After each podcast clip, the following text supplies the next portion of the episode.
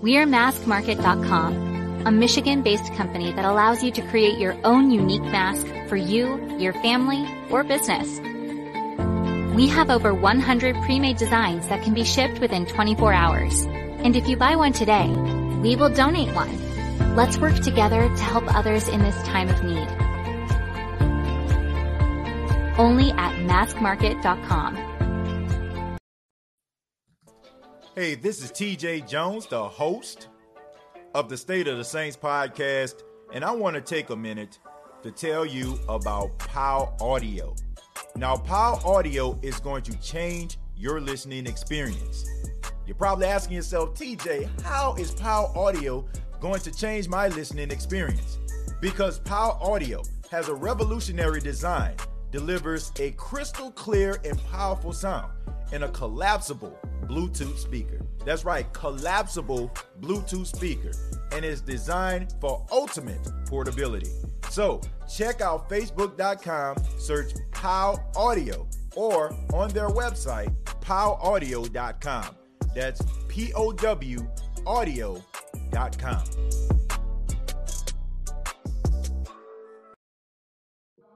One more time.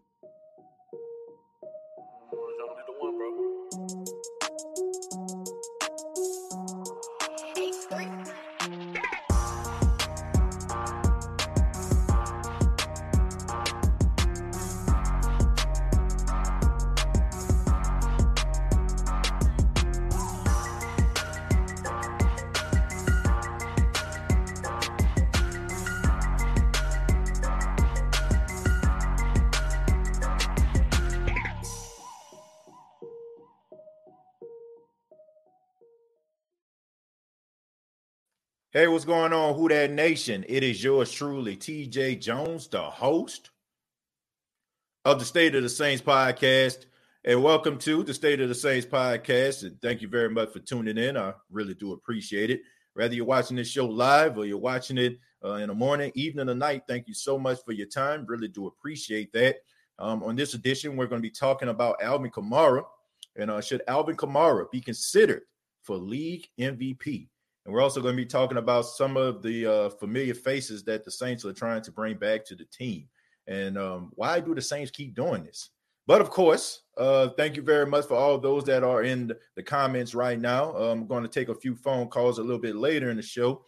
But we are going to be talking about Alvin Kamara first and foremost. Uh, we got to talk about Alvin Kamara because Alvin Kamara is having a really good season right now. He has seven touchdowns. He's leading the NFL in touchdowns.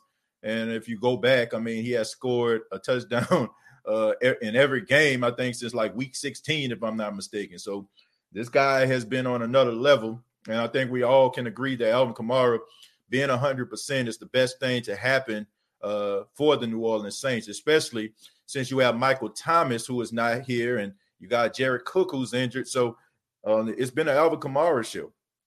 And I'm having this conversation because it just seems like to me like the most valuable player.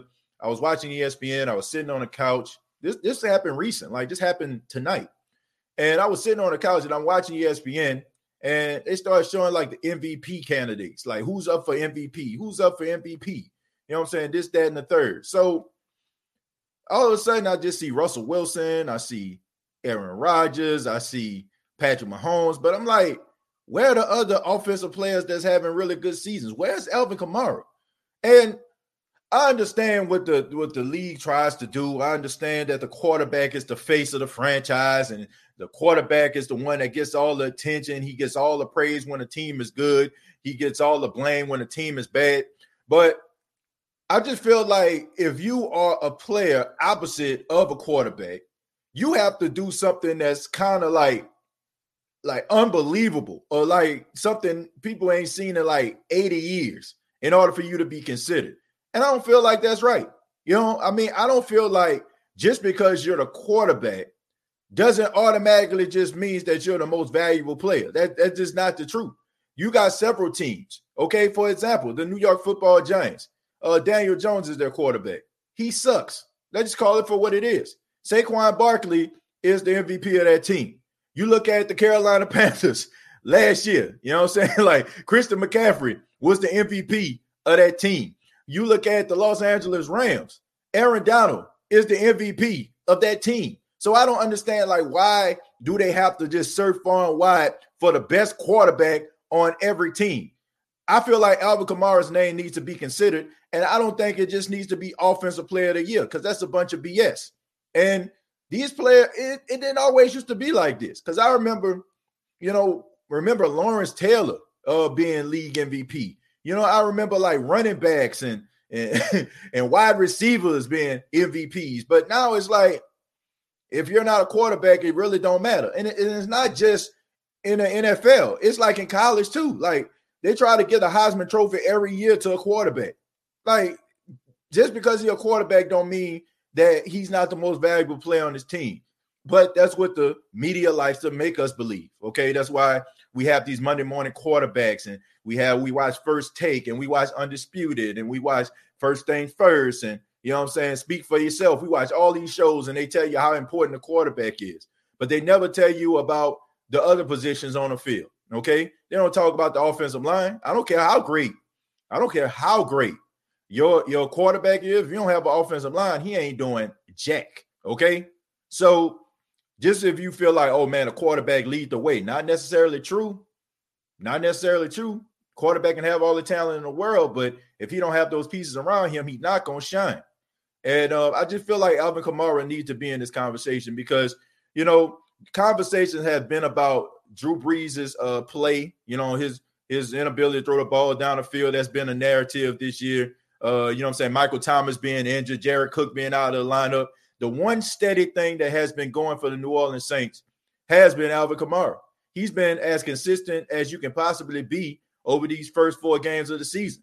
So I don't understand why this guy's name isn't nowhere in the MVP conversation. I don't understand why this guy can't get any type of recognition. And they are just automatically just pushing him to the offensive player of the year category. And that, that that's just so disrespectful to me because right now you can arguably say that he is the best running back in football. And according to Pro Football Focus, he's the best wide receiver in football because he has a higher rating than any other wide receiver in the National Football League, according to Pro Football Focus. And if he can actually fall into that category, he would be better than all the other wide receivers in the league. He has a, a grade right now of 91.9. So I think they need to put some respect on my guy, Alvin Kamara's name. Um, it's good to see him back to being 100%. And um, I'm looking forward to seeing Alvin Kamara, you know, do his thing. And also want to talk a little bit about Alvin Kamara in another regards, which I've been seeing us a couple people uh, mention this about the game that just taken place and about Alvin Kamara, you know, and some of the things that he did in that game. Uh, but we're going to talk about that a little bit later. Uh, Josh and Jesus, thank you very much for the two dollars. He says we got four games in, bro. Yeah, man. Uh, got got one half of the season done. You know what I'm saying? Got got almost done. You know what I'm saying? Well, quarter, I should say. Got a quarter of the season done. Uh, POW Audio, thank you for the five dollars. You said that promo was weak. Do it over and do a little dance or something this time.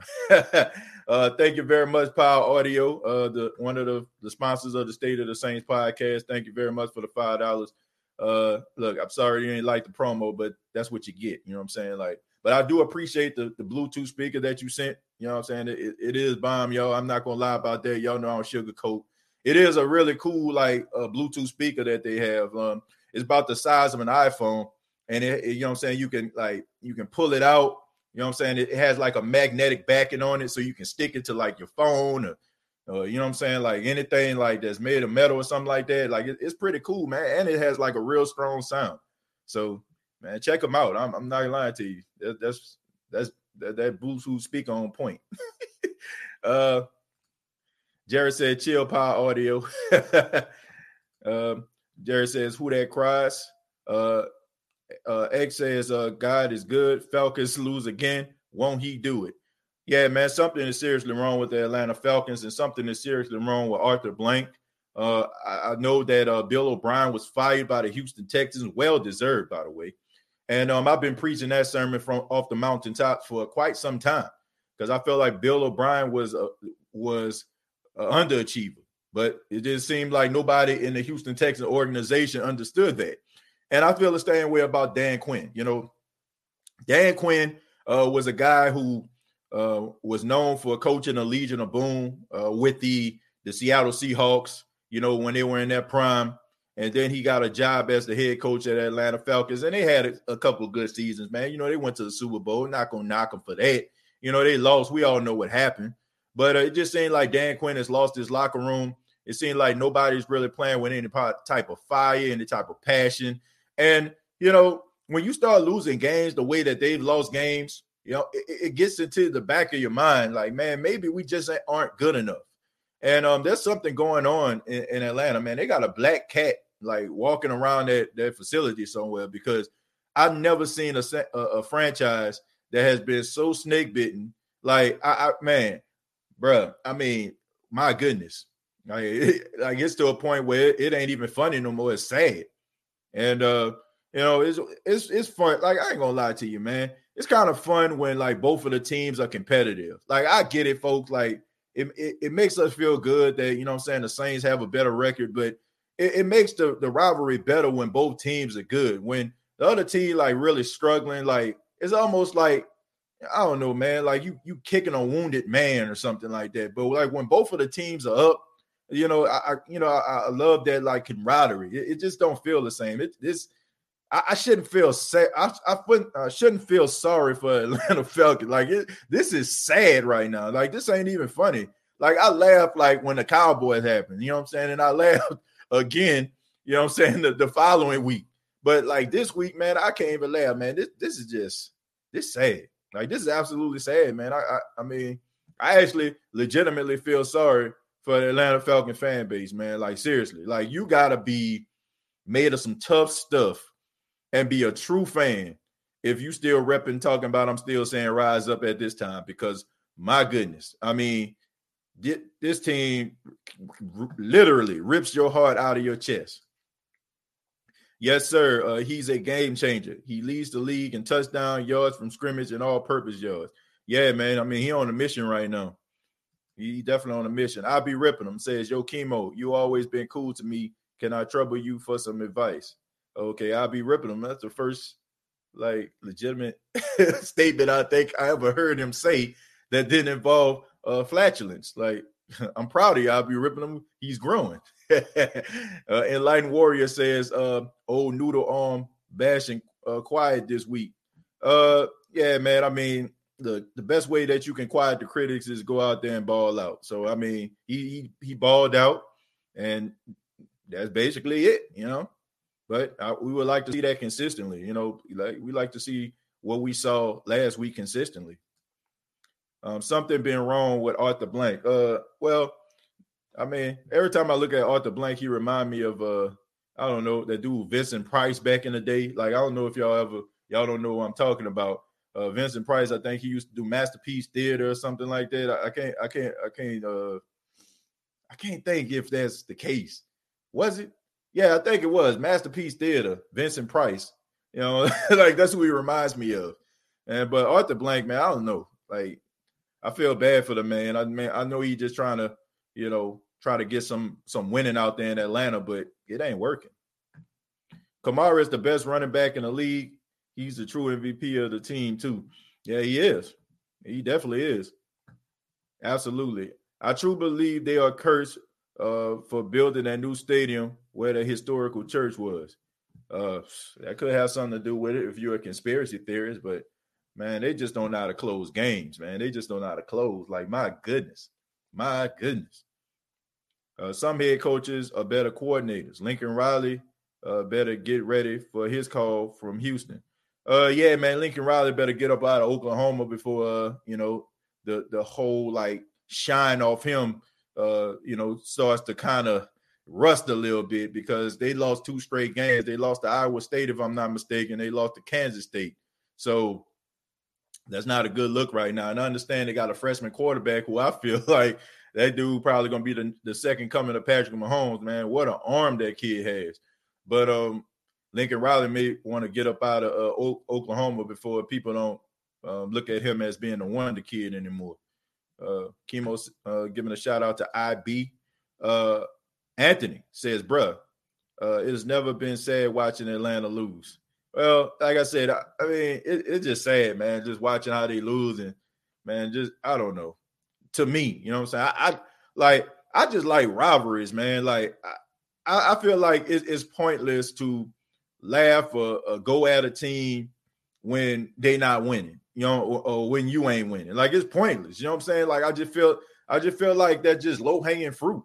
Like it's like it's like when I was in college, man. Alcorn and Jackson State, right? Alcorn is, is Jackson State University, uh, my alma mater's biggest rival.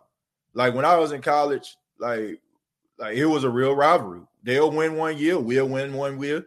You know what I'm saying? Southern University the same way. We'll win one, they'll win one. That's that's a rivalry to me. But when you getting beat to sleep, and you know, like it, it just I don't know, man. It just does something to me. It's like when both of the teams are competitive, it means more to me when we beat them versus if they offer and we and we play them and we beat them. It, it's just it's not the same. Like I, I can understand like last year, like like how Falcon fans were like, well, we're the reason why y'all won the number one seed because one of those losses was to us. Like, I get it. You know what I'm saying? I get that because it's like, okay, y'all spoiled our plans. Because that, that's the true definition of a rivalry to me. When something is on the line, when a team is playing for something and you spoil it. Like back, I think 2012, when the when the Falcons were like 8-0 and the Saints beat them and snapped their eight-game winning streak, like that's that's something that means something to me. Like if you come in there, you know what I'm saying, limping and you like 0 and 5, 0 and 6, or, or 1 and 5, like I mean, not the same to me. Hey TJ, keep up the great work. Thank you, Joe. I appreciate that. The last thing said I wouldn't mind the Falcons becoming the new Browns. oh man. Indeed, last Saint. Well, I mean, I'm pretty sure a lot of Saint fans aren't giving the Falcons any sympathy. I'm not giving them any sympathy. I'm just saying it's sad. You know, it just and it not as competitive. I like I like competition. Yeah, beating an 0 4 Falcons team gives us no stripes at all. Like last year, they were four and nine. They beat us, so we can't uh, overlook them. Yeah, that's that's that's the point. Like they were they were a team with a losing record last year that came to New Orleans after the Saints had their bye week, and they slapped around the Saints. Like you have to you have to be 100. You got to be honest. We got them back th- on Thanksgiving, but they did slap around the Saints, and, and they did beat us pretty. You know what I'm saying? Like pretty good, pretty doggone good. So, you know, I just feel like that's the definition of a robbery: spoiling somebody's plans. You know, that, that's that's that's the true definition of a rivalry to me.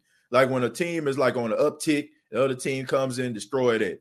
If you're on the playoffs and one team, you know what I'm saying, beats the other, you know, in order for them to advance. Like those are like robberies to me. Like I look at Atlanta as being a rival.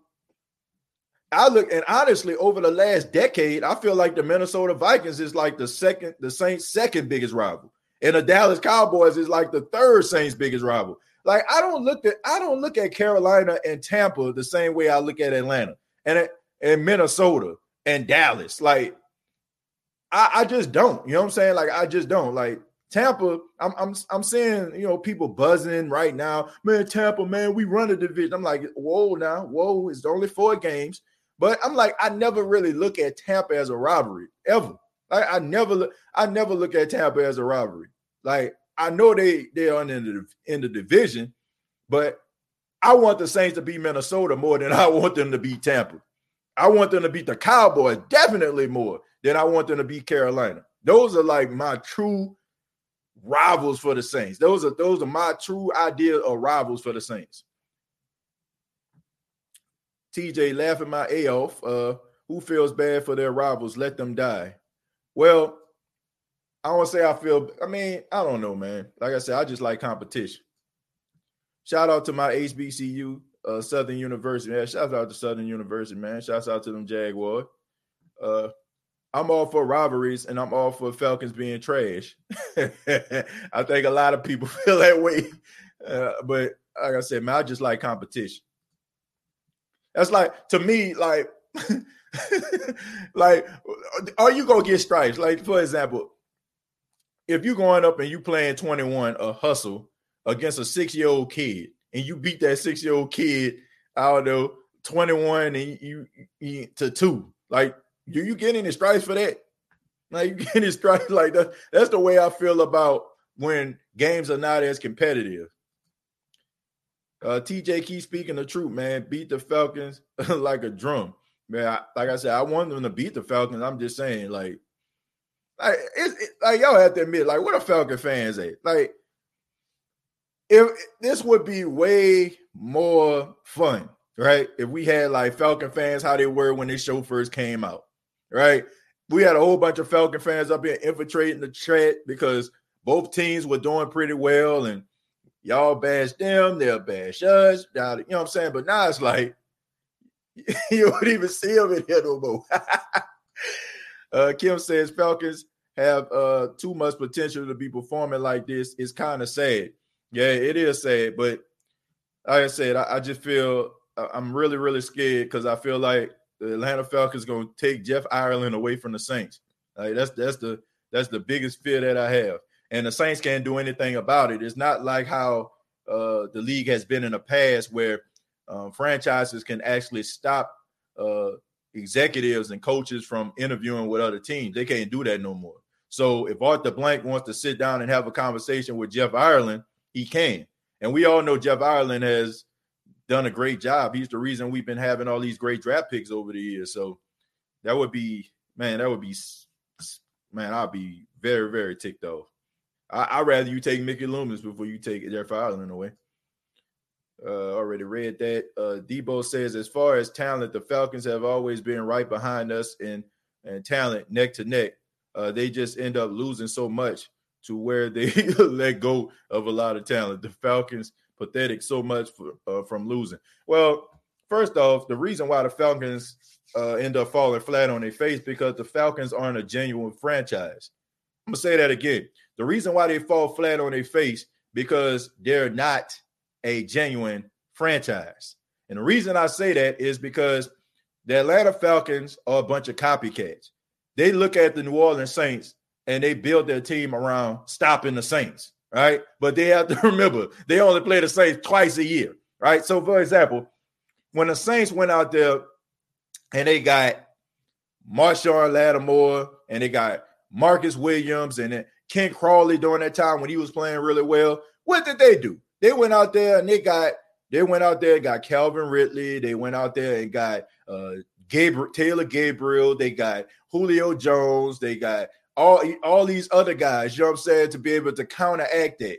When the Saints uh start to get pressure, you know what I'm saying on them boys, get, getting sacks. What did they do? They went out there. They built themselves an offensive line. You know what I'm saying? They got you know what I'm saying? They drafted about three guys in the draft on the offensive line. So, and what they do is every draft pick that they do, they try to counteract for that. The Saints were a high powered offensive team, and the Falcons wanted to be a high powered uh, offensive team. They, they looked at Sean Payton as being an offensive genius. So, what did they do? They go out here and try to get somebody like Kyle Shanahan. They go out there and get somebody like Dirk Koetter. They went out there and got uh, I want to say, uh, did they get um, what's that dude name? I can't remember. He's the offensive coordinator right now uh, for the Alabama Crimson Tide. But anyway, like they go out here and try to do these things to try to counteract the Saints, but they don't build a team for other opponents. Right? They just want to be able to beat the Saints, and you can tell like Arthur Blank, like that means a lot to him beating the New Orleans Saints. But the New Orleans Saints, they kind of do their own thing. The, the Saints kind of got lost in the sauce back in what 2012 when you know when they hired, you know, was that 2013 or something like that? But they hired Rob Ryan and he wanted Rob Ryan to run a, a, defense like the Seattle Seahawks. That's why they got Jairus Byrd. They wanted him to play the middle of the field and be like Earl Thomas. Like we kind of fell into that trap. And y'all seen what happened, man. One of the worst defenses over the past three to four years. I mean, it was a straight dumpster fire. That's what's wrong with the Atlanta Falcons, in my opinion. They have no identity.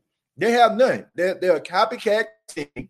They, you know what I'm saying? They look at other teams and they try to build their team the same exact way. I don't know if Arthur Blank is talking to Dimitroff, who is a terrible GM, by the way. I don't know if he's talking to him and saying, well, the Saints got this, the Saints got that. So let's go out here let's draft this guy and that guy. Like, come on, man.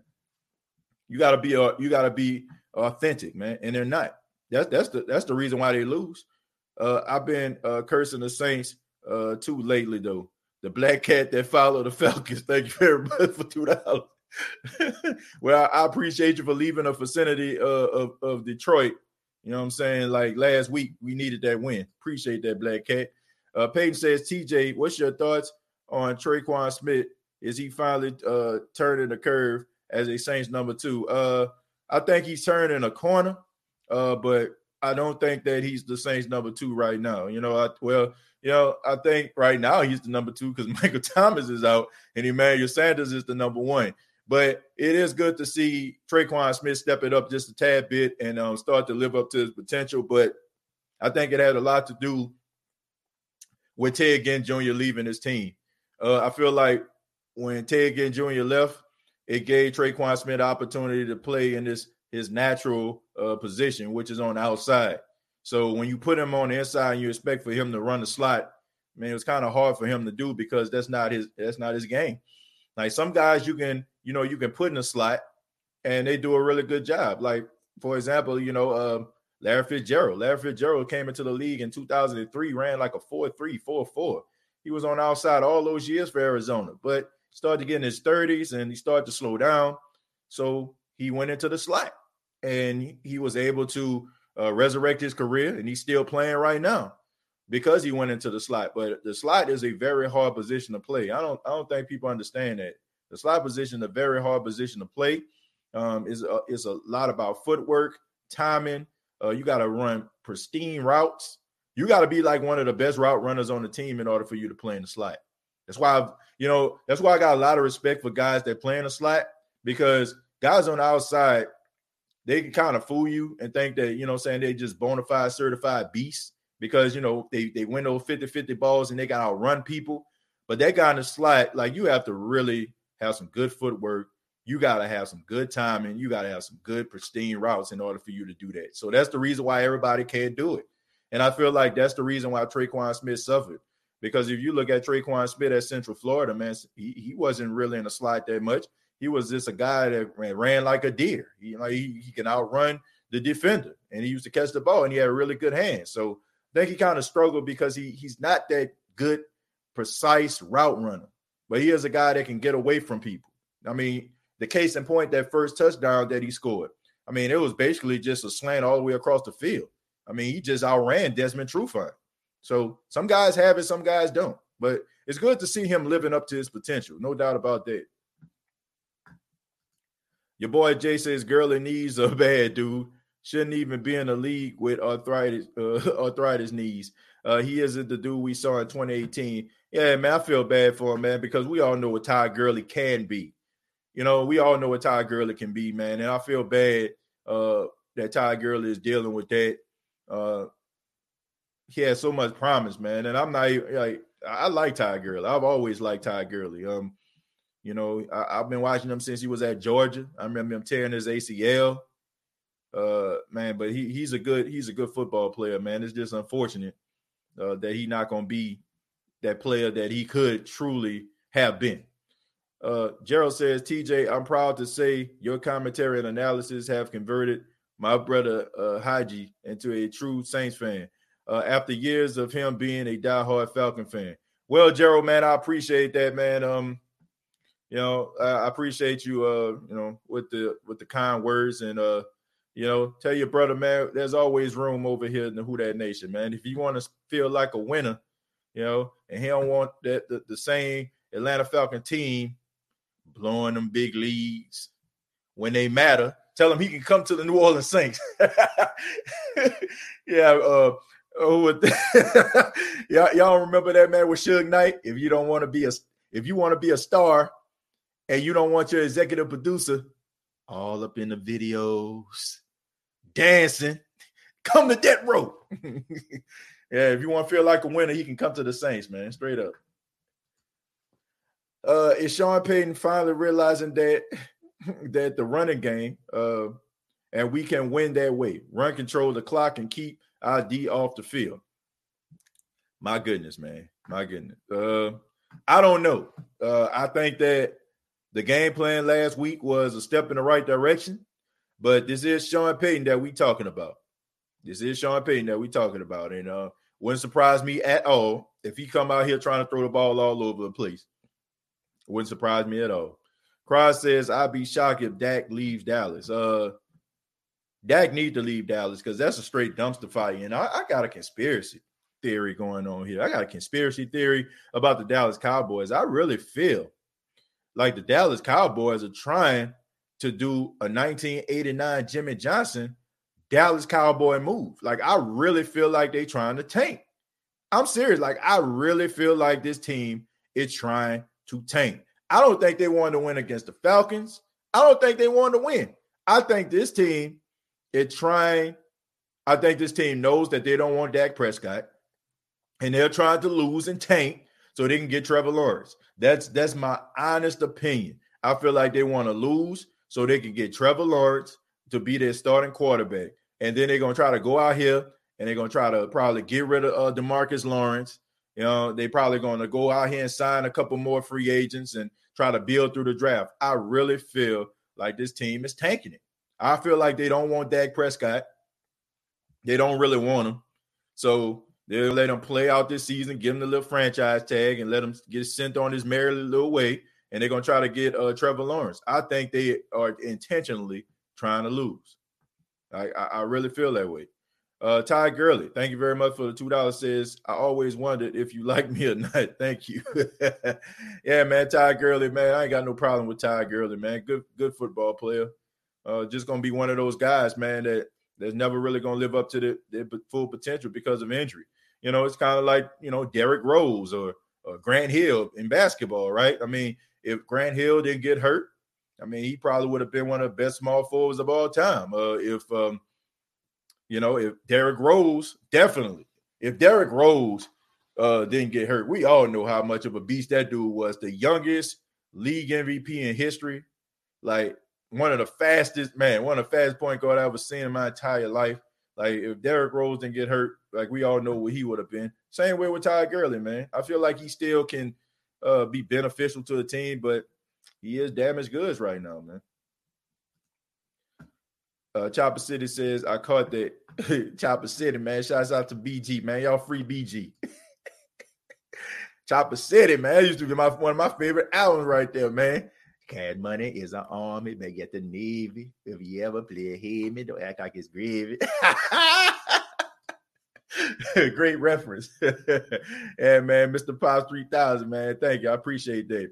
Uh, imagine uh, how um, I, am sorry if I'm mispronouncing his name. I don't know if it's Haji or Hiji uh, would feel if the Falcons drafted a real quarterback, got a real coach, and win five Super Bowls straight.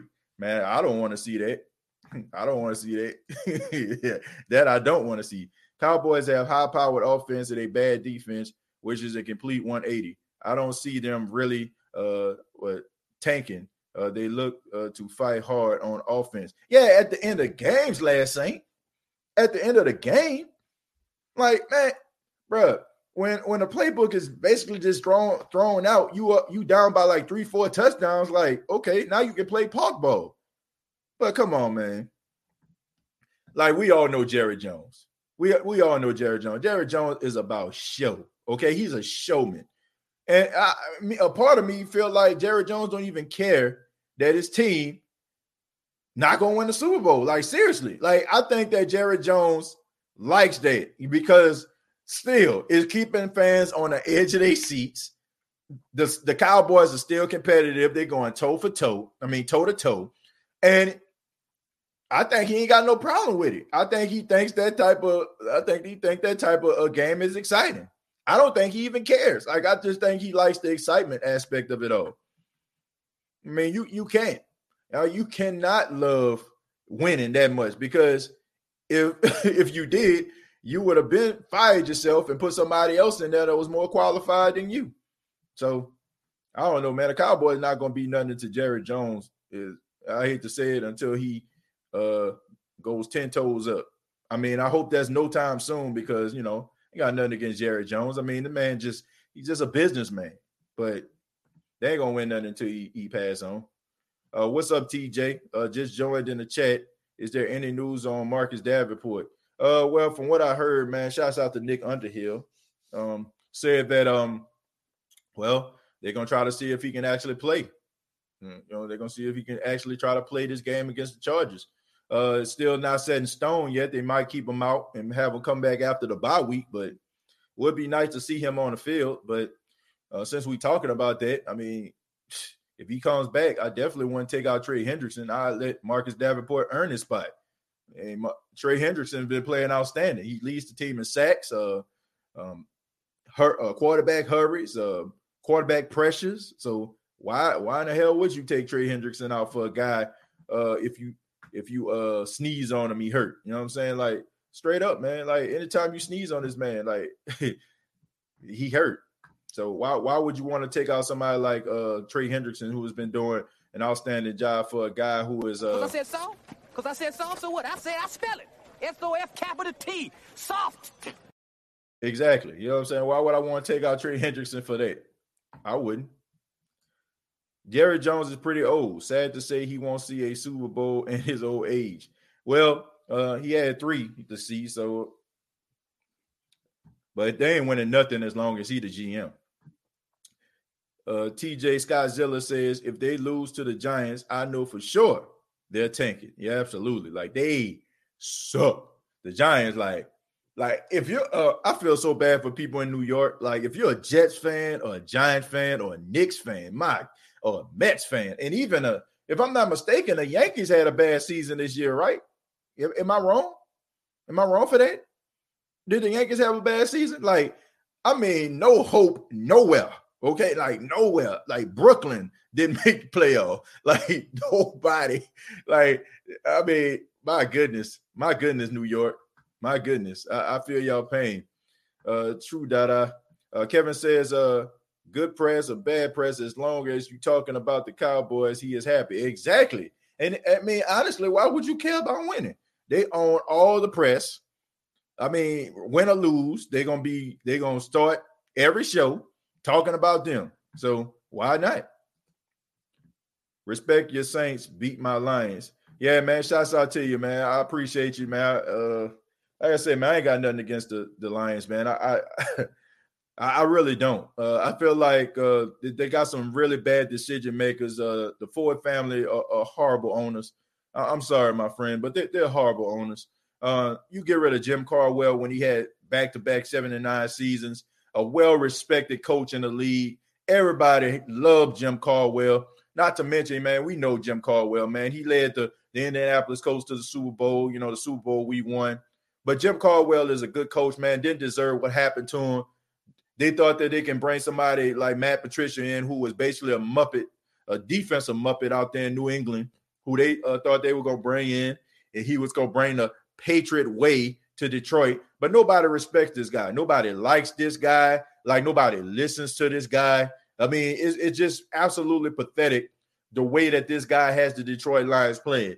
I mean, I read an article a few minutes ago, just before I got on the State of the Saints podcast. It was a it was an article about Matthew Stafford and on uh, Dan Orlovsky, who y'all probably know from Get Up, and he also played for the Detroit Lions he was talking about how Matthew Stafford just lost the passion. He ain't, he ain't got that he ain't got that fire in his eyes, man. And I, I don't blame him. I mean, for 12 years, 12 years, this man has been losing. Okay, never won a playoff game, and and never really had no true uh, team around him. You know what I'm saying? That consistently created results. And first off, they got to fire Matt Patricia, uh, and and they got to go in a different direction, man, because it ain't working. And like I said, I feel bad for the Detroit line, man. like, man, we all know about the state of Michigan, man. All the things that have been going on with them, man. You know, for years, you know what I'm saying? It was one of the worst uh, and poorest states, you know what I'm saying, in the United States. And I don't know, man. I, they, they deserve a better product than what the Detroit Lions been putting on the field. So, and I and and anybody that's a Saints fan, man, y'all understand this. Y'all understand this, bro. You know what I'm saying? Y'all, y'all, y'all understand this. The, I, am sorry, I was I got lost with something that I seen in the comments. But y'all understand this, man. Them years of losing, man, it get to you. It get to you. And, and you feel like there's no hope in sight.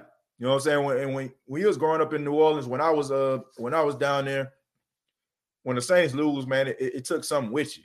You know what I'm saying? It like it made you feel like a, a part of you, you know what I'm saying, was a loser. I, I hate to say it, but it's true like Mondays were darker. Like people see like they were more angry.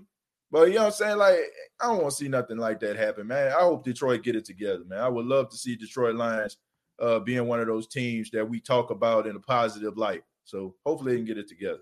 Uh, no uh, Yankees in playoffs. Okay, all right, yeah. Thank you, thank you, Jay. Not, I'm not really big on uh, baseball like that.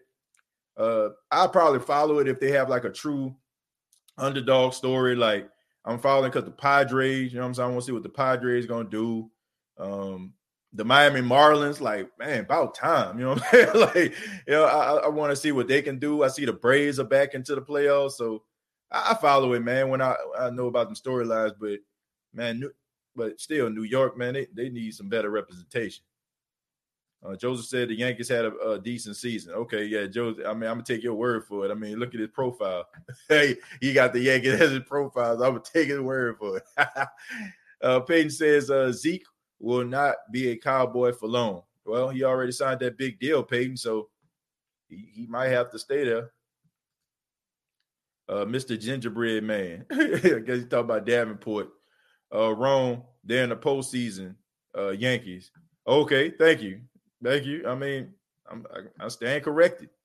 Uh, so uh, let's see. Uh, Stephen A. Smith was clowning on the Cowboys Monday. Yeah, he always clowning on them, man.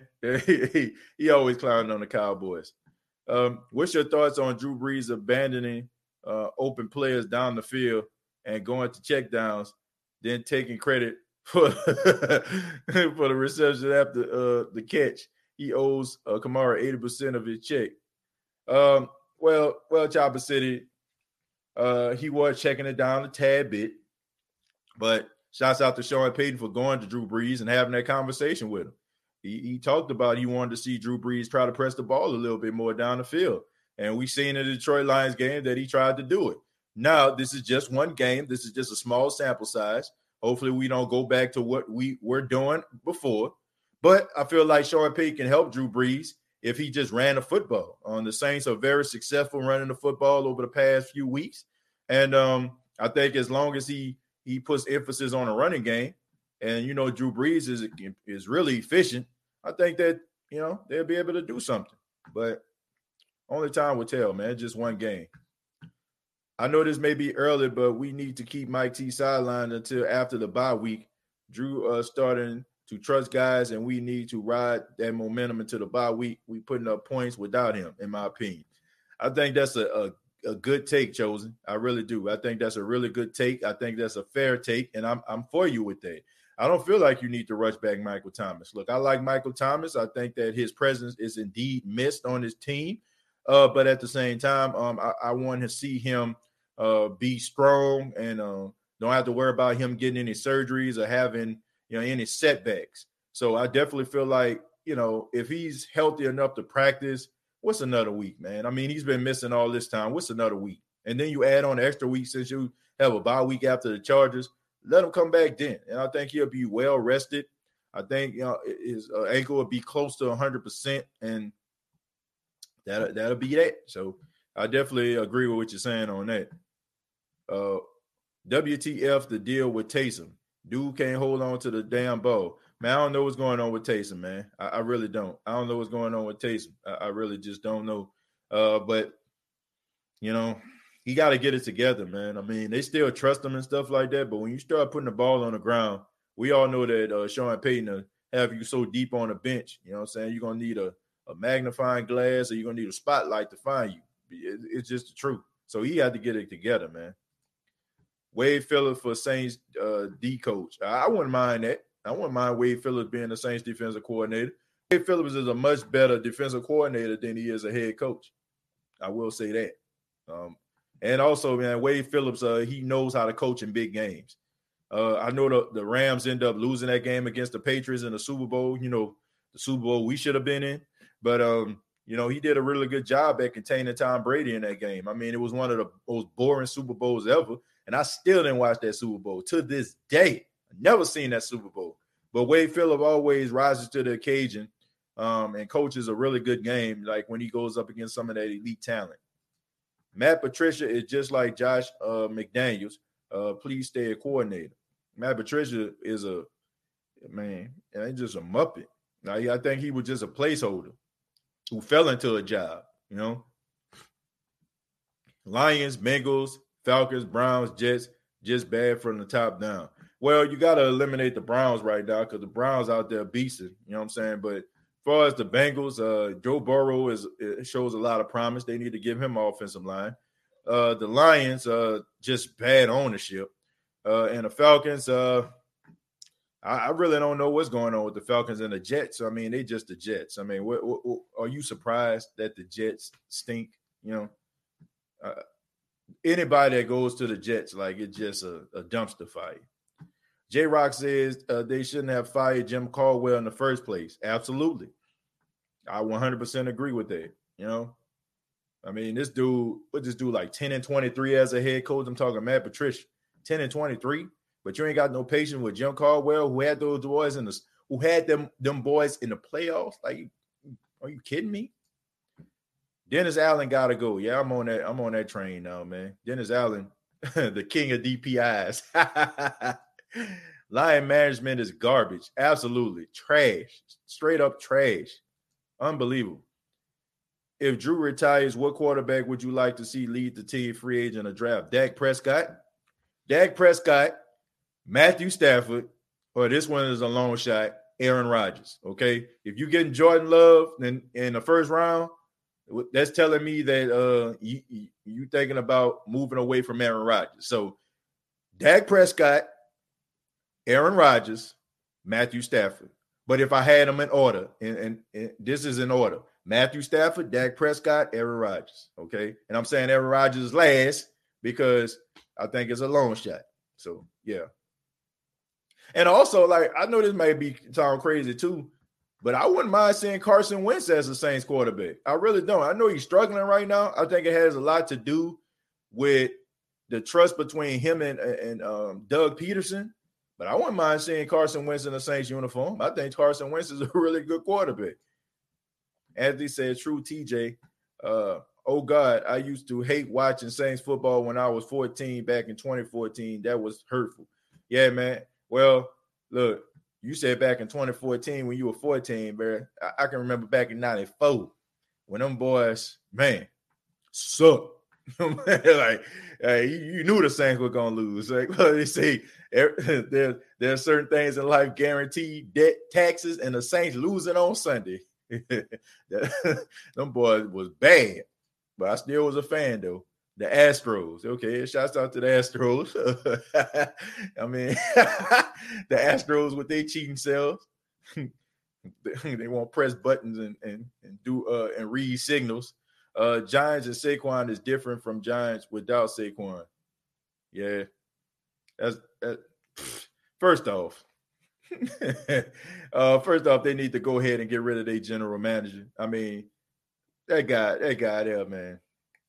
I don't understand how this guy survived two coaches. Like, I just don't, man. Like, I mean, he, he getting the PJ William treatment for real, man. I, I really don't like they they giving this guy Dave Dave Gettleman is give, is getting the PJ William treatment out there in New York. But I mean, it started when they tried to get rid of Tom Coughlin. Like, are you kidding me? A coach that got you two Super Bowls and y'all couldn't be patient with him, and you hire Ben McAdoo? All right, come on, man. The, the, the biggest claim to fame that he have is sitting on the sideline with them uh, with them sunglasses on, looking like that chick that called the uh, police on them people for barbecuing. You know what I'm saying? That's that's his and having that slick back hair like a like a New Jersey lawyer. You know what I'm saying? Like, like that's that's his claim to fame because it definitely ain't coaching. Seriously. Uh, last Saint uh, said, uh, "Be glad you didn't watch him in the '90s, man." Anthony, I mean, hey, hit the nail on the head. Even in 2014, we still had a great offense and something positive. Yeah, you didn't know what you was gonna get from week to week in the '90s. You really, you really just didn't know. You, you really just didn't know. Uh, can we trade Peat? Uh, trade Peat, sign Wolf for next year? Uh, nah, man. Let War Daddy go ahead about his business. Uh, Andrus Peat, I feel like Andrus Peat is a better run blocker than a pass blocker right now at this stage of his life. Um, I just think that that's by signing Andrus Peat for five years, it seems like the Saints want to put emphasis on the run, and that's the only positive about this whole entire situation with signing Andrus Peat. Uh, I love how Sean gives Dennis Allen the death stare, but refused to do anything about it.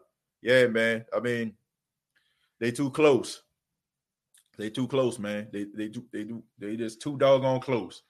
Uh, I don't know, man. Sometimes you can be too close to a person where you can't really have those type of conversations with them. But uh, man, Sean need to do something. Got to do something. Saints get Deshaun Watson. Houston get Taysom, Andrus, Peat, and a first. Man, that is not happening. Deshaun Watson ain't going nowhere. He is not going anywhere, folks. Man, what about 1978? uh, you talking about the 78 Saints? Man, horrible. it was hard watching the Saints in the 90s. Yeah, it definitely was. Uh, no Wentz. Yeah, man, I like Wentz, man. I like Carson Wentz. Carson Wentz just, man, he got no receivers. Like, man, they got no receivers. Alshon Jeffries, stay hurt. Uh, you got DeSean Jackson, he old now, you know what I'm saying? Like he can still run, but he old. You know, and then you got a dude that used to be a quarterback at Houston, and you got uh Boston Scott, who y'all know, you know, he played for the Saints for a little while. I mean, he ain't got nobody. I mean, you got uh Samuels and, and you got Ertz and, and Dallas Goedert, but he ain't got nobody. Like, how a man supposed to win with that? What you going? What, what I supposed to do with that? Man can't do nothing with that. Sean not firing DA uh, when we two and two. No uh, DC will come here if we fire DA at two and two. Uh, no, I disagree. And first off, um, it's not one of those positions where you fire somebody in the middle of the season. Like that's you don't really do that.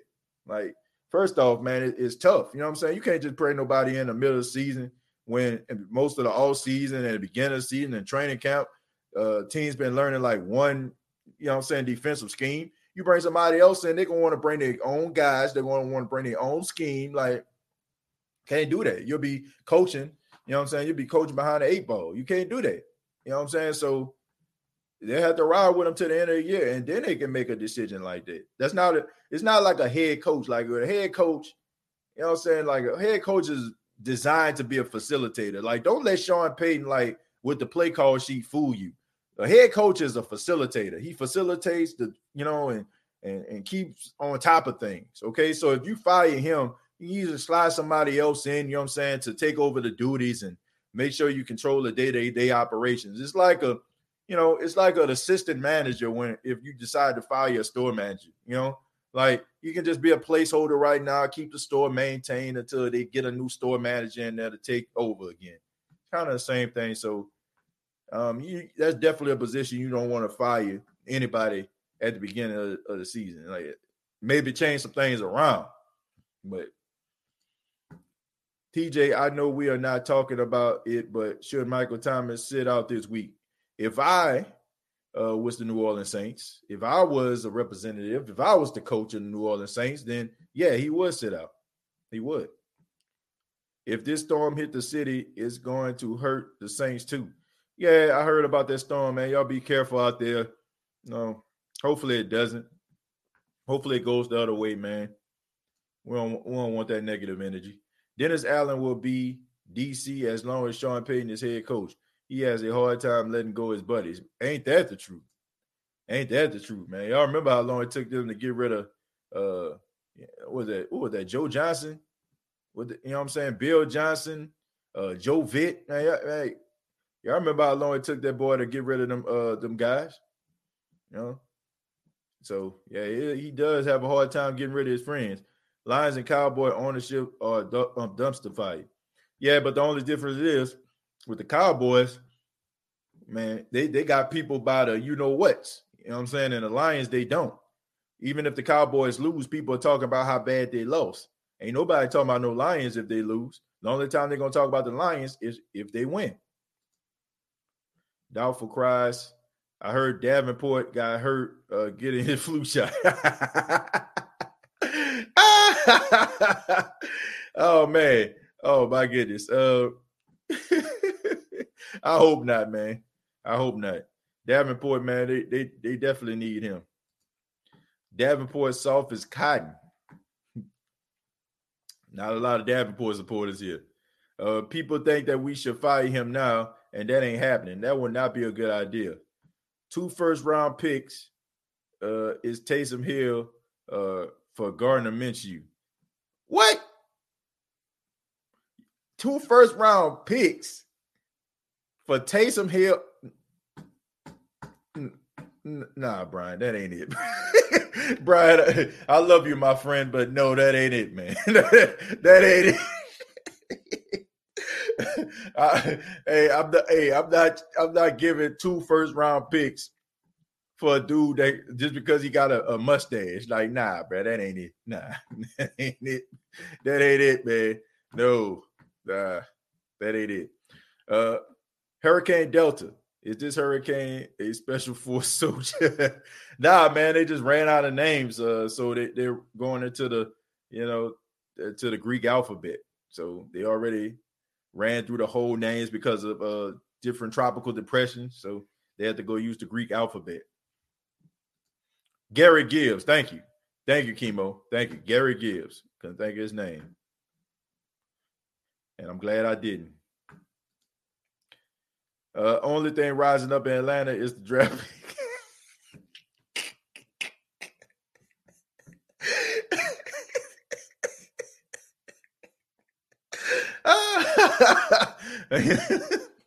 we need to play more cover two man to man. Blister sees uh, Tiger us burnt or flag. Yeah, man. I think they need to play more cover two and zone. Definitely. Uh, who remembers when Sean Payton got ran over on the sideline and broke his leg? Yeah, I remember that. What they were like 2013 or something like that.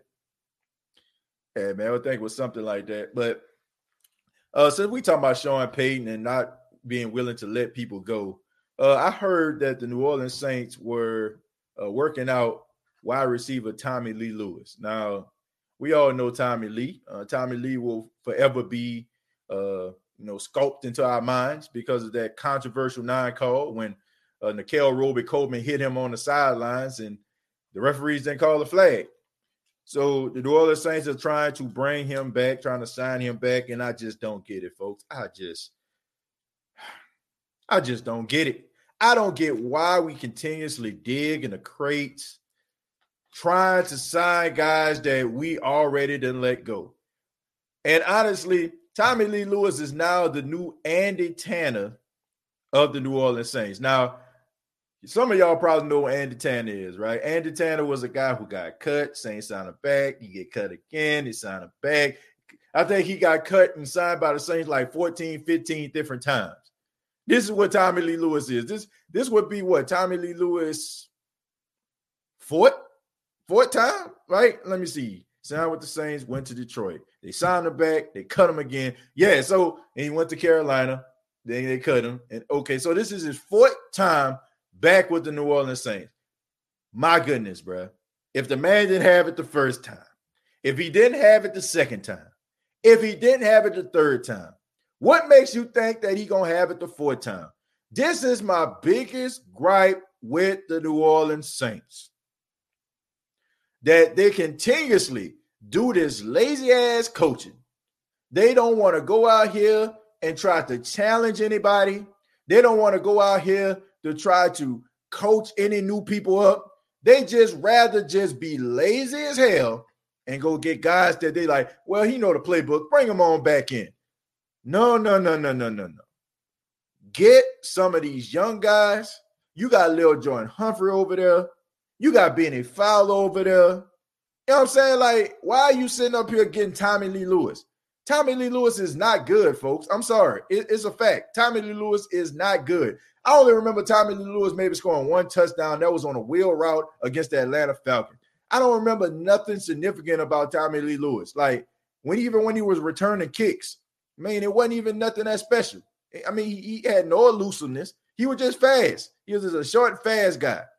I don't get it. I, I just don't get it. I don't get it. Why are you signing this guy back? Why are you not trying to use some of the other guys that you have? Maybe sign somebody else that you haven't seen before, right? Why are you going out here getting Tommy Lee Lewis, a guy who has given you absolutely nothing? And the best thing that Tommy Lee Lewis could have ever done for the New Orleans Saints was stayed his ass on the ground when he got hit. He wanted to prove he was tough, and the Nickell Robey-Coleman didn't hurt him, bruh. I would go back to that spot. I wish I could have had like an out of body experience where I can just leap into the body of Tommy Lee Lewis.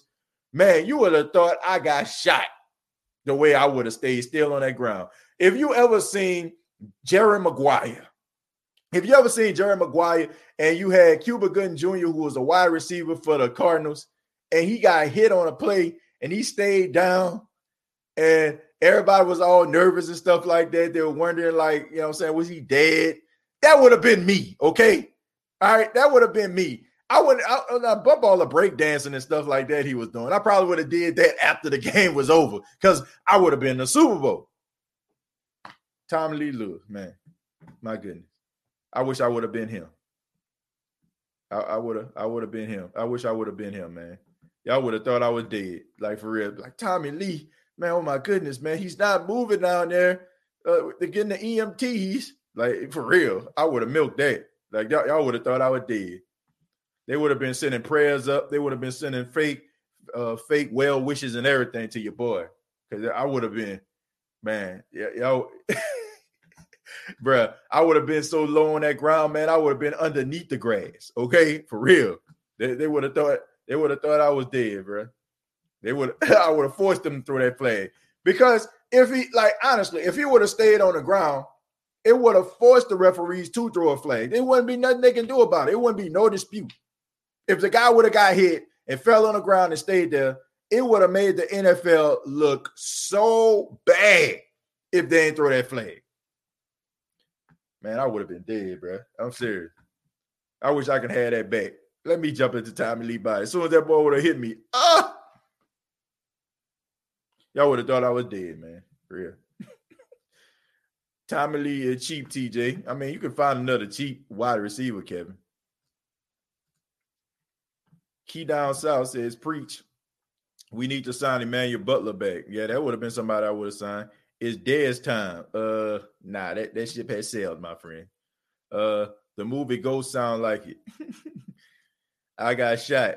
Yeah, from I got shot. I got shot. I got shot for real. oh man, Dez, Dez, and Dez, man. Ernest, you want Dez Bryant? I don't know, man. I think that ship sailed, man. I think nobody really want this guy. You know, I don't know why. We'll never know, man. We'll never know. Bill Parcells told Payton Tommy Lee was a special player a while back. Maybe that has something to do with them bringing Tommy back. Well, if he's so special, then why are you getting cut everywhere you go? Okay. Look, I ain't got nothing against Tommy Lee Lewis, but look, if you didn't have it the first time, you didn't have it the second time, you didn't have it the third time. Man, I wish I would have taken Tommy Lee's soul on that pass interference. I would have looked like the final destination death scene. Ref would have been forced to throw a flag. That's how that's the way I feel. It would have made the NFL look bad if he would have stayed on that ground and throw that flag. We need to sign Earl Thomas. I don't care what his pass is, just get him a one-two strike policy. Um, I don't know, man. I, I don't know what the Saints trying to do with that. Maybe they just don't want that guy in the locker room. I can't say I too much blame him, man the Saints did a good job getting rid of all them other guys that were trouble in the locker room. you see how uh, desperate uh, Junior Galette is. I mean, this man up here posting pictures of him playing for the Saints and everything like that, talking about take me back, take me back.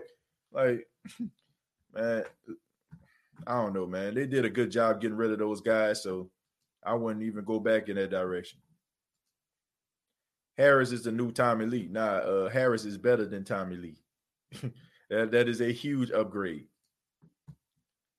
Uh, Saints are very awful in getting free agency, uh, getting free agency and scouting instead of developing a new talent they already have. Yeah, they, they definitely do a, a sorry job with that. Unless you're offensive lineman. Unless you're offensive lineman, you know, I mean, even like wide receivers, you know what I'm saying? Like Michael Thomas, man, he developed into a pretty, you know what I'm saying, decent wide receiver, but it, it was some you know, after like the whole Meachem and Lance Moore, you know what I'm saying, days, it, it kind of fell off a tad bit. And now, you know what I'm saying, when Michael Thomas, they started like picking back up again. But I think it has a lot to do with uh, Curtis Johnson coming back. You know what I mean? Because when Curtis Johnson left and he was coaching Tulane, Uh, the Saints didn't have that uh that that firepower like they once did. But when Curtis came back, I mean, they played pretty well. Mohamed Sanu is available. Uh, yeah, that's nice. I don't know if I want him to be signed. I think he kind of damaged goods. We ahead of the curb. Uh, we need some villains on defense. Our defense is very, very soft. Indeed, Timothy. uh, let's see. Stephen Jones blackballed Dez. I wonder how he did that. It does seem like somebody blackballing that man. Is something wrong with Earl? The reason why no team want him? Yeah, besides the fact that he crazy, you know, besides the fact that he acting. Well, I won't say he crazy, but he's acting crazy. But you know, nobody want to deal with that. Nobody wants Earl Thomas. He went to another team locker room and said, "Come get me." He lost all players' respect as a teammate, and not to mention, man, like he up there want to fight his teammate because he he he ran a wrong route. You know what I'm saying? He made the wrong decision in the in the offensive player scored a touchdown in practice. You know, like how you gonna get mad at that man for that and won't fight? I mean, Earl, man, I don't know, man. I mean, he does play safety, man, and we all know, man, about the head trauma and all that kind of stuff from them guys. So he wasn't always like that. So, do you think Nick Easton is better than Andrus Peat? the way he playing right now, he is. Mike T is the best player we ever drafted. Mm, uh, let me see. I'm, I'm, gonna make sure. I'm gonna make sure that I'm. Uh, let me go back and think. Give me a minute.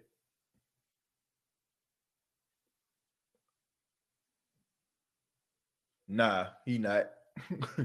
nah, nah, he, he not the best player. Not right now, he's not. He, he's not the best player. Like you got to give respect to Jahri Evans. You got to give respect to Willie Roaf.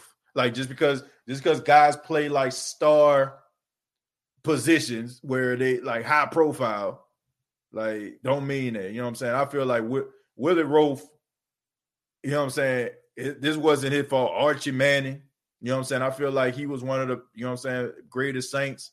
He just had a horrible team around him.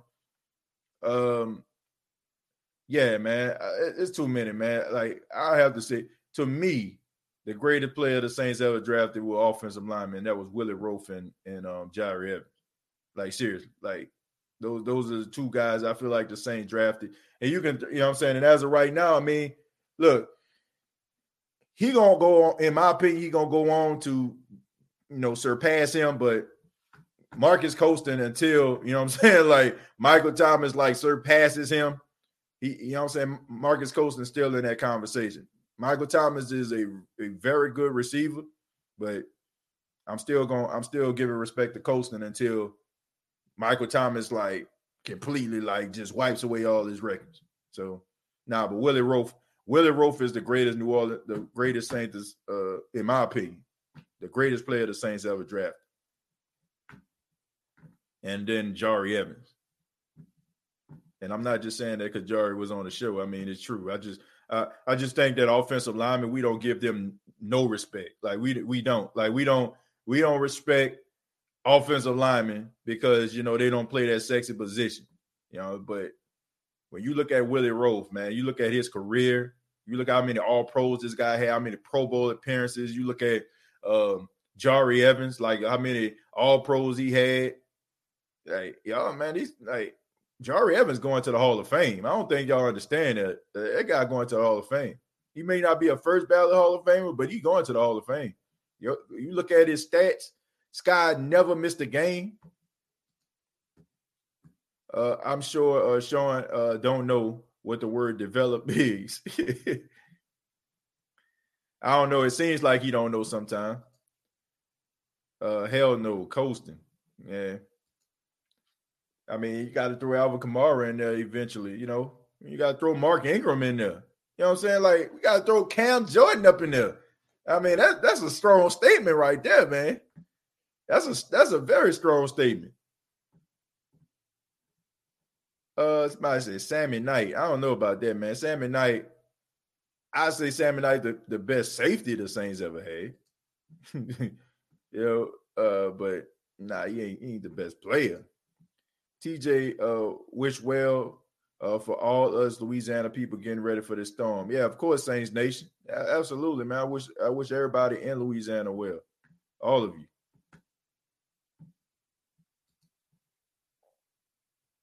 So Jahri Evans never missed a game. Now he never missed a game. Oh, let me let me let me take that back. Let me take that back.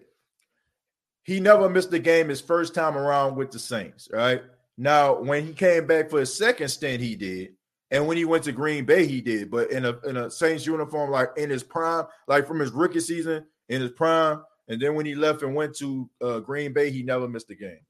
Never. Rickey Jackson, yeah, that's a, that's another one. Deuce McAllister, that's another one too. I definitely think Alvin Kamara is MVP. The usage, uh, he's not even getting a lot of reps, and he's still producing quite impressive. Yeah, it, it really is. Uh, Deuce, he young.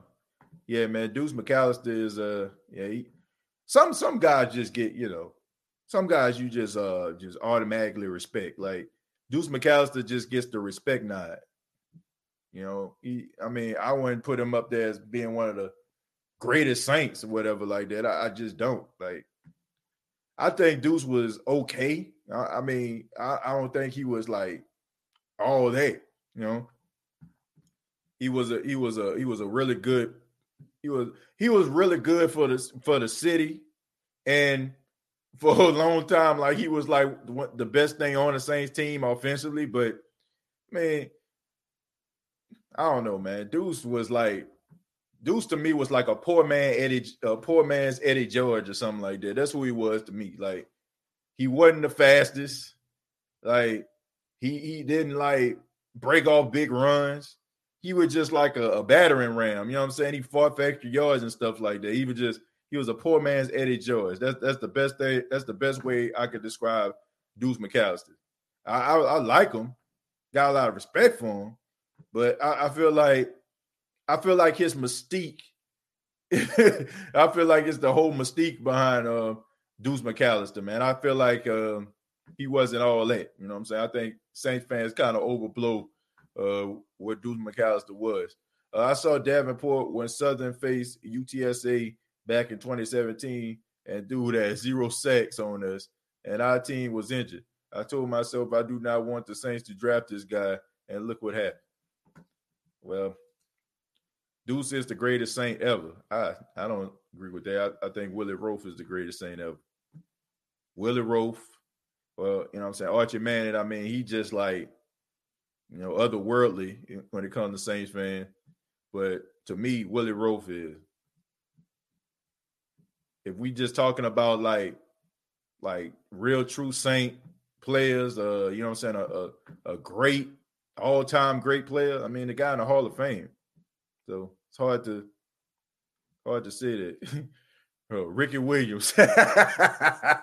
you talking about hype. Shoot, that's the hype man of the year right there. But I still remember them commercials and stuff, man. Ricky Williams coming to New Orleans. But we thought for sure, boy, we are going to the Super Bowl. Boy, what a flop. We talking about the greatest Saint draft picks or greatest Saint players in general. Uh, um, who who was that that asked that? I mean, who made that statement? Said Michael Thomas was the best uh player the Saints ever drafted. I'm sorry, I can't go to I can't go um that far up. But um, sorry, I don't understand. We ain't talking to you, Google. But anyway, um, I don't know. I, let me see. Oh, okay, I found it. All right. So this was the this was the statement that was made. So this this came off the, the statement, this statement here. That's the reason why we're talking about this. Morten Andersen. Okay. I think we now going into that whole who's the, you know I'm saying, like who's the greatest saint ever. So this is what we're gonna do right now. Since we we going down this we going down this road, everybody post their favorite saint of all time. Everybody post their favorite saying of all time. Not named Drew Brees. Okay. I, I, know a lot of people probably gonna put Drew Brees. If because I mean that that goes without saying, folks. That, that goes without saying. Like air if if we just gonna talk about greatest saint ever, I'm pretty sure the majority of people gonna say Drew Brees. All right. So outside of Drew Brees, who's your your favorite saint of all time? I'm gonna read off a few of them. Let's see. I'm gonna give it a minute because I don't know if these are just names or you know, are you actually answering my question here? Okay. Malik says Colston. Randy says Joe Horn. Tevin says Joe Horn. Your boy Jay says Colston. Adrian says Joe Horn. The question was drafted. Yeah, the question was drafted, but I think a lot of people started putting like they just their favorite saint on here. So we we just uh, shifted, Tim. Darren Shaw. nah. Marques Colston was the biggest draft steal in Saints history. I don't think he's the biggest draft steal in Saints history. I think he was the biggest draft steal in NFL history around this thing. Outside of like Tom Brady, you know, you got to put him up there. You know, Tom Brady was the, the greatest draft steal of all time, though. Colston and Ingram, okay. Andrus Peat, Jonathan Vilma, okay. Think the Saints need to stay away from man to man. I definitely agree with that. Uh, Reggie Bush, I'm young, so ain't nothing wrong with that, Rico. I mean, if that's your favorite player in Saints history, that hey, nothing wrong with that. Tevin says Joe Horn. Toss says Deuce. Anthony says PT probably. Yeah, P.L. Thomas is, is my second favorite saint of all time. Sharper and Meach. Okay. He's like Derek Sharper and Robert Meach, but that's a weird combination. But okay. Uh Colston. Getting a lot of Colston here. Calvin, Willie Roaf, uh, Miguel, Jonathan Vilma. Uh, Giovanni uh, says uh, Jonathan Vilma. The Saint says Willie Roaf. Andy says uh, Pierre Thomas and, and Jackson, Rickey Jackson. Uh, LaCoy says Rickey Jackson. Uh, Vilma, okay. Now Vilma, you know, he played for the Jets. He started his career with the Jets. Otis Williams says uh, Michael Thomas. Okay, nothing wrong with that. Part of that new breed. After Drew Colston or Roaf. Now you got to pick one. I'm, I'm I'm seeing people cheating now. People people you got to pick one uh Colston, Reggie Bush. All right. That's crazy that he never made a Pro Bowl. Yeah, that's crazy that Colston never made a Pro Bowl. But I mean, that was just because he was playing in an era with the diva receiver, and he wasn't a diva. He wasn't a guy that was outspoken. He wasn't a guy out there that just saying, "Look at me," like those other guys, and I think that kind of hurt him. Norman Hand. okay, man. Rest in peace to Norman Hand part of the lunch bunch back in the day. What's your opinion on Mike Nolan? My opinion on Mike Nolan is he needs to come back coach these linebackers because uh um we, we talked about everybody don't need to be, you know what I'm saying, uh, you know, a certain coach or coordinator. You know, maybe he just not designed to be a defensive coordinator, but he was coaching the hell out of them linebackers. So I would love for Mike Nolan to come on back to New Orleans and be that linebacker coach that we know he can be. Because we all know after this this butcher job that he's doing out there in Dallas, uh, it's safe to say that he probably won't get a defensive coordinator job ever again in life. So come on back, coach these linebackers. I mean, you coached Mario Davis to be a first team All Pro. Uh, Kaden Elliss was playing pretty well. Uh, Kiko Alonso was playing out his mind. Alex Anzalone was catching interceptions. So, man, come on back. Come on back, man. We'll, we'll take Mike Nolan back. Bring him on back, man. Since we since we bring it back Tommy Lee, since we bring it back Ken Crawley, come on, Mike. Bring him on back. Bring him on back. That that's my that's my opinion on Mike Nolan. Should bring him on back. We need we need your boy. we need him bad. Vaughan Johnson. Okay. Sam Mills. Okay, now you're cheating. Now you're cheating. You think I was gonna catch you, huh? Uh, you think I go catch it right here? Huh? Uh, give it two names. I said one name. Every night said Pass Willie. Nah, man. Hey, it's like just naming folks. You only can choose one, Ernest. Who's better in their prime, Cam Jordan or Will Smith? I'm gonna go with uh Cam Jordan. I'm gonna go with Cam Jordan because Cam Jordan was a little bit more athletic than Will Smith was. Will Smith was more of a bull rusher. You know what I'm saying? Like he he, he did a lot of bull rushing. You know what I'm saying? He would he would push the offensive lineman back. He had like great strength, but Cam has like different techniques, right? Cam is Cam has like really fast hands. Uh, you know what I'm saying? Like he can do the spin move, he can do the bull rush. You know, like, but Will Smith, to his credit, I mean, him getting double digit sacks and he only basically was a one trick pony in that regards. I mean, pretty good, but I'm gonna go with Cam Jordan. I think Cam Jordan was uh better. Will Smith a better rapper than Cam do. Cam who? Cam Ryan? oh, which one we talking about here? Oh, he, he talking about Cam. okay, Will Smith. I talking about you talking about the rapper Will Smith. I ain't talking about actor rapper Will Smith. You talking about the, the football player, right, Josh? Thank you very much for the two dollars, man. Uh, Fred Thomas over Lattimore. I said what I said, man. You out your mind. that's that's that's trolling at its finest right there, Ray Ray. Uh, hand will pull up uh to brothers that order 200 pieces. hey, I remember one time Norman Hand, I was working in a uh some of y'all know I'm talking about here, man. I used to work in a I was working in a Gentilly Wood Mall, man. Gentilly Wood Mall, man, right off the old shelf. I worked that foot action up in there, man. Y'all know what it is, man. Hey, shouts out to the Gentilly Wood Mall, man. Tell me that wasn't a place to hang out on a Saturday. For real. Tell me that wasn't a place to hang out on Saturday. The Gentilly Wood Mall. But I worked up in that day, man. I worked that foot action. I remember Norman Hand coming up in there. And um, you know, he bought like the five t-shirts for 20. You know so I remember he bought them tall tees. And I, I think he bought like a 6X around that mug. I was like, God dang, is a big dude, man. But he, he was a nice guy, though. He was a nice guy. No doubt about it. But shouts out to the Gentilly Wood Mall, man. I went out there. I know they got the Walmart out there right now. But man, Gentilly Wood Mall, man. Man, that used to be my spot right there. I remember like going to that, you know, going to the grocery store that was at the end of the mall. I remember, man, I remember all the stores in there. I promise you, I promise you, folks. You first walk in the Gentilly Wood Mall, they got the Foot Locker right there.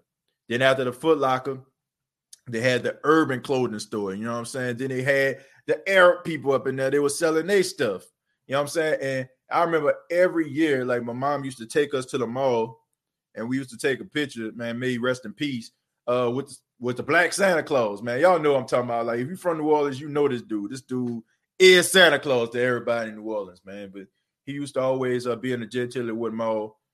And uh, yeah, man, that was my spot. That was my spot, man. That was my I got my first job ever working at foot action. Uh the plaza was better before Katrina. Uh yeah, man, but uh, look, bro. I, I didn't want to catch the I didn't want to catch the broad to the Lake Forest, man. Because first off, the Lake Forest bus would used to come like every hour and a half on a Saturday. You know what I'm saying? And then everybody was loaded up on a Lake Forest bus to go to the Lake Forest Mall. Lake Forest Mall was all right. You know what I'm saying? Like, but you know, I could never get out there like that. So, and while I stayed, I stayed in the Ninth Ward, man. So it was easy to go to Gentilly Wood Mall. I know we taking a, a, left right here on the State of Saints podcast, but hey, man, hey, it's a New Orleans thing. Y'all understand? The Plaza was better than the Gentilly Wood Mall, of course. Uh, I mean, that, that go without Gentilly Wood Mall. Okay, Gentilly Wood Mall was more like a like an outlet mall, right? And then you had like, you know, what I'm saying a plaza then you had like Oakwood Mall and Lakeside. Like, man, you couldn't get out there. We all know if you used to go to Lakeside back in and back in them days, man, you know, police follow you around and all that, man, like crazy. But but Gentilly Wood Mall, they used to be the hangout spot. Shout out to everyone here on YouTube and Facebook, man. Jared Poor giving everybody a shout out there. AK is everything Chris Ivory and Kai Robinson is in one piece. Yeah, man. Even the dreads. it's a New Orleans thing indeed, my dude. Yeah, man. People from New Orleans know what I'm talking about here. Some some people like, man, what are you talking about? Yeah, y'all know I'm talking about. Shoot. That used to be the spot. Uh, I went to Abe, so the plaza was the norm. Oh, yeah, man. You went to Abe, man. It was right down the street. Like, shoot, y'all was like right down the street from there, East Lake Hospital. And um, you know what I'm saying? The mall is like right across the street. So you can literally like walk down to the mall. You know what I'm saying? Like, So I'm pretty sure if you went to Abe, you went to Livingston too, right? Uh, my girl say uh, she like your mother, aka on your mama. yeah, man, David Onyemata is playing having one of his best seasons, man, and uh, he just signed that contract, man. So that goes to show you right there that it's not about money for him. To him, is is about being productive. So shouts out to David Onyemata, man. Uh, top three Saints running backs ever. Uh, Pierre Thomas. Um, I'm gonna have to throw out uh, Mark Ingram in there, and uh, let's see, let's see who would be the third. Uh, man, go with Craig Heyward, Craig Ironhead Heyward, man. That, that's that would be my three. Uh, Rickey Jackson was the second all time in fumble recoveries at the time of his retirement. Yeah, man, Rickey Jackson was a beast. And um, I'm glad that man got a Super Bowl with the 49ers because, like Matthew Stafford, you know, you you be one of the brightest spots on your team all those years and never win nothing. It kind of it kind of hurts you. So I was glad he was able to go to the 49ers and get that uh that championship. Uh, what up, TJ? I do believe uh, Alvin should be considered in the MVP talk. Yeah, man, I think that they need to get away from that whole, oh, you know what I'm saying? Like it's a quarterback driven league. And man, stop telling people that. Like, the, what you're saying is like the quarterbacks matter and nobody in no other position matters, you know, besides the quarterback. He is the most important thing. It don't matter if you go out here and you catch all these passes. It don't matter if you run for all these yards. Your quarterback or the quarterback is more important than you.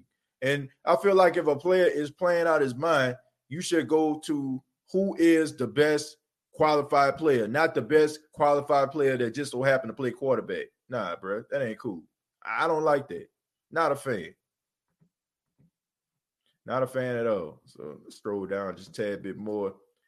The Black Santa from the Gentlewood Mall you should have asked me for a podcast all them years ago. well, during that time when I was sitting on uh Santa Claus lap, I was six years old and I don't think podcasts were made yet.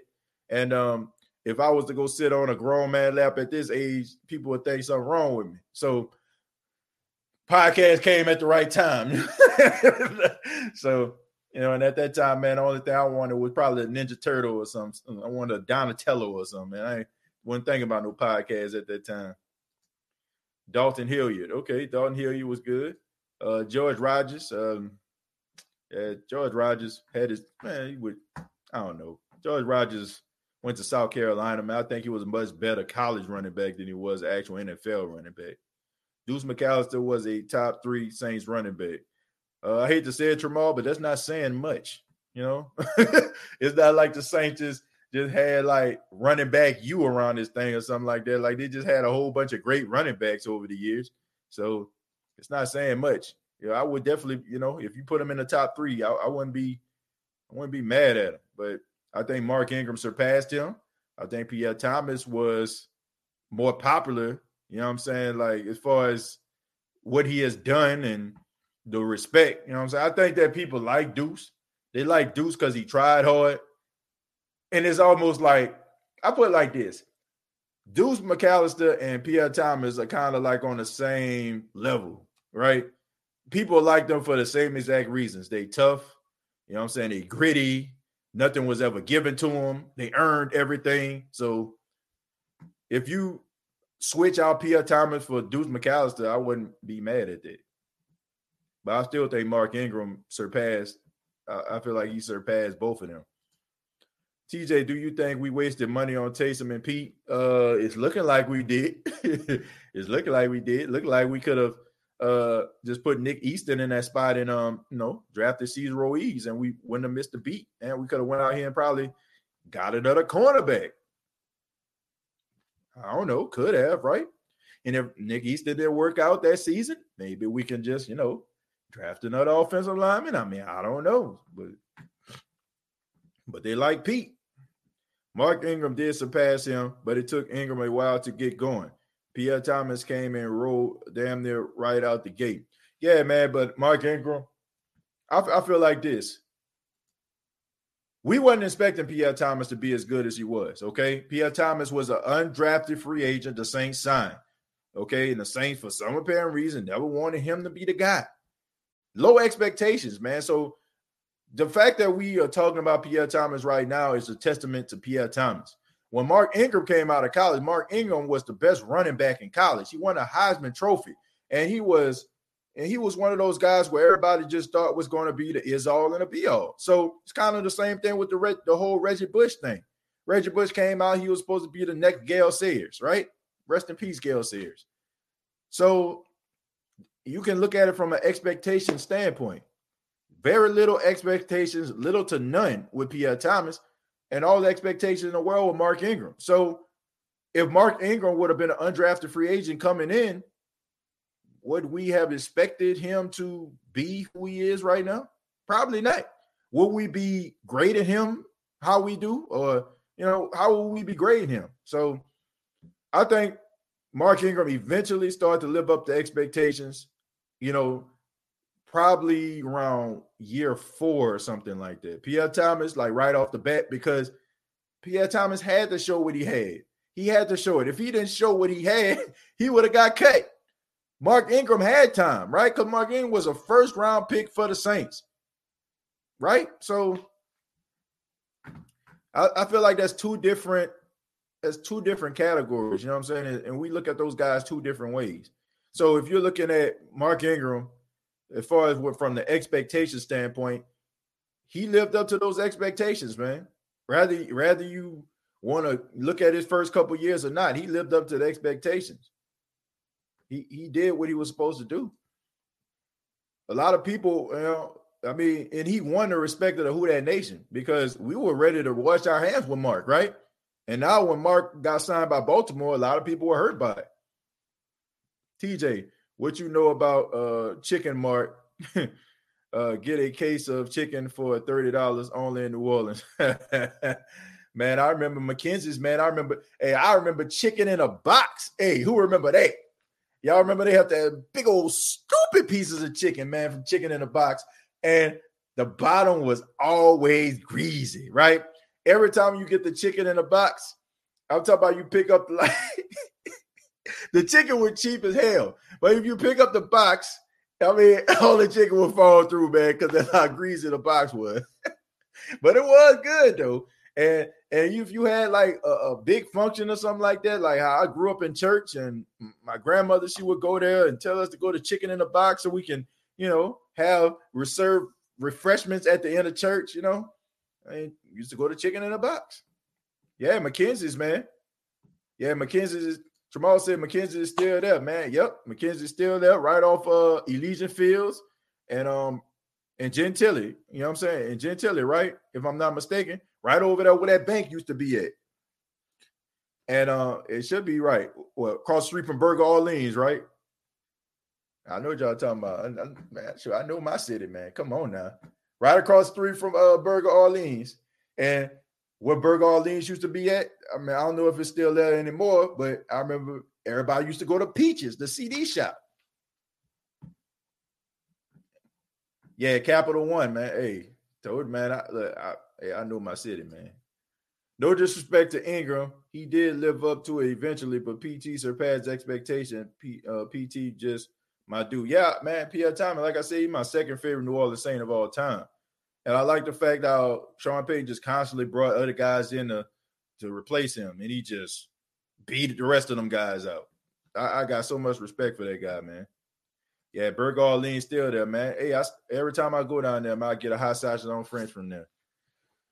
Uh, but thank y'all very much, man. This has been the State of the Saints podcast, man. Good conversation. I mean, we talk about the Saints, we talk about Alvin Kamara, we talk about your favorite Saint player, we talk about you talk about Tommy Lee Lewis. I mean, talk about Burger Orleans. I mean, you get everything here on the State of the Saints podcast. But thank you very much. Uh, and also subscribe to the YouTube channel, youtube.com, search the State of the Saints podcast. Also, uh, facebook.com, search the State of the Saints podcast. And ladies and gentlemen, I am sorry um, that I didn't take any calls. I just found out that my connection, uh, when I was to take calls, it wasn't going to work tonight. So that was the reason I didn't take any. Uh, so I just wanted to apologize to you. I know that some of you probably heard I was going to take calls, but um, I, I, just figured out that I couldn't do it.